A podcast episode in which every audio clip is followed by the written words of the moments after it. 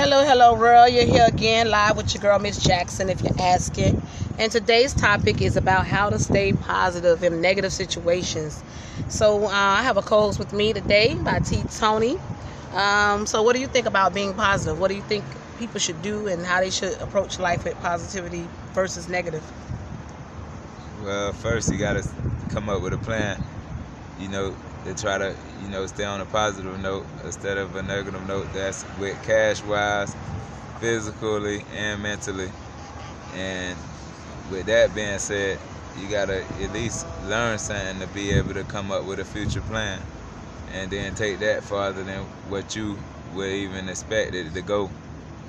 Right, because you can make a negative situation positive, people, and so understand that no matter what happens in your life, whether it's negative, you can turn it into a positive situation.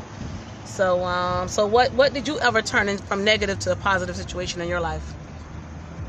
Whatever turned into a positive situation from a negative to in my life? Yes.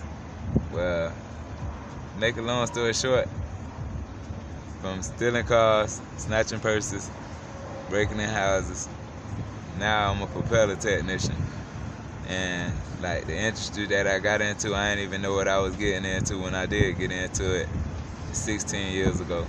Now, the experience that I got a life skill that nobody can take from me.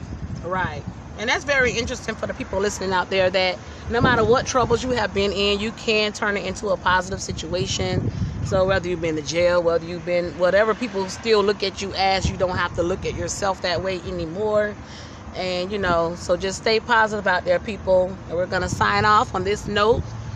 And I hope everybody stays safe out there with this quarantine going on. You guys have a good one. Signing off. It's Jackson, if you're asking.